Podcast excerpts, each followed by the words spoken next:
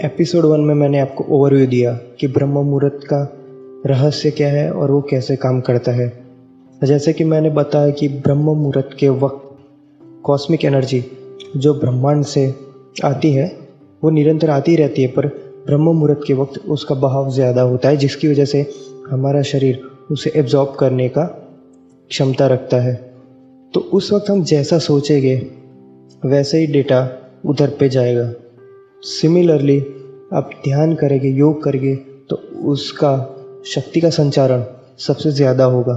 जब भी ब्रह्म मुहूर्त के वक्त आप करोगे, बाकी टाइम से काफ़ी फ़र्क पड़ता है ब्रह्म मुहूर्त में। ब्रह्म मुहूर्त एक ऐसा वक्त है, जहाँ पे आप अपनी सकारात्मक शक्तियों को बढ़ाकर उसको हकीकत में बदल सकते हैं।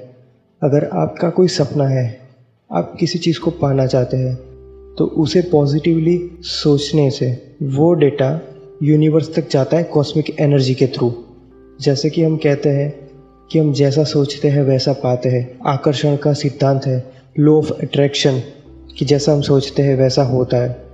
क्योंकि कॉस्मिक एनर्जी निरंतर पृथ्वी पे आती रहती है। वो हमारे डेटा को लेती रहती है। ऊपर यूनिवर्स जो है, वो एक सर्वर के जैसे काम करता है। और हमारा शरीर एक क्लाइंट जैसा है।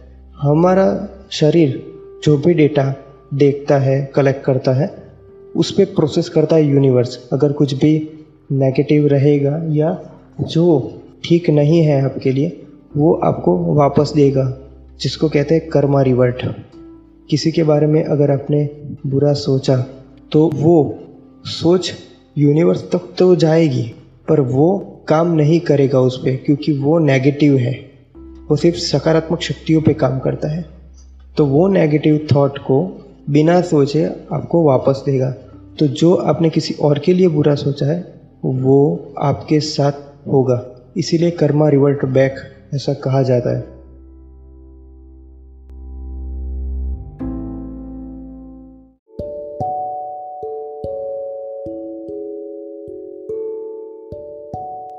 ब्रह्म मुहूर्त ब्रह्म मुहूर्त का समय है सुबह के चार बज के चौबीस मिनट से पाँच बज के बारह मिनट। ये टाइम ड्यूरेशन में एब्जॉर्प्शन पावर सबसे ज़्यादा होती है। ब्रह्म मुहूर्त का मतलब क्या है? कि ये ब्रह्मा का समय कहलाता है। ब्रह्म ज्ञान के लिए ये समय बहुत ही बेस्ट माना जाता है। इस समय में अगर आप ध्यान करते हैं तो ये सबसे बेस्ट टाइम है मेडिटेशन करने के लिए, ध्यान करने के लिए। अगर आप अपने किसी सोच को, अपने किसी सपने को, अपने किसी इरादे को पक्का करना चाहते हो तो ये समय में आप बार बार उस चीज़ को पॉजिटिवली सोच सोच के उसकी एनर्जी को गेन कर सकते हैं और इसका रिज़ल्ट आपको मिलेगा। तो ब्रह्म ज्ञान का ये समय बहुत ही बेस्ट माना जाता है। ब्रह्म मुहूर्त में ध्यान करने से मेडिटेशन करने से क्या फ़ायदा होता है और कैसे?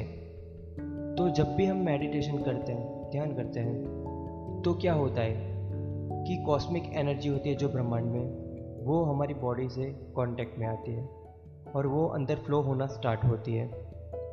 तो ब्रह्म मुहूर्त में अगर आप मेडिटेशन करते हैं तो हमारी बॉडी की क्षमता बहुत ही ज़्यादा होती है वो कॉस्मिक एनर्जी को एब्जॉर्ब करने की। तो ये मेडिटेशन के लिए बेस्ट टाइम भी इसलिए माना जाता है। ब्रह्म मुहूर्त में पढ़ने के लिए भी बहुत ही बेस्ट टाइम है, क्योंकि मैंने जैसे बोला कि एब्जॉर्प्शन पावर सबसे ज़्यादा होता है। तो जब भी ब्रह्म मुहूर्त में हम पढ़ते हैं तो वो याद रहता है। उसकी क्षमता बहुत ही ज़्यादा होती है, समझने की क्षमता, उसे याद रखने की क्षमता। तो रात के बजाय सुबह का टाइम जो ब्रह्म मुहूर्त का है ये समय में पढ़ने से बहुत ही अच्छी तरीके से याद रहता है पढ़ा हुआ।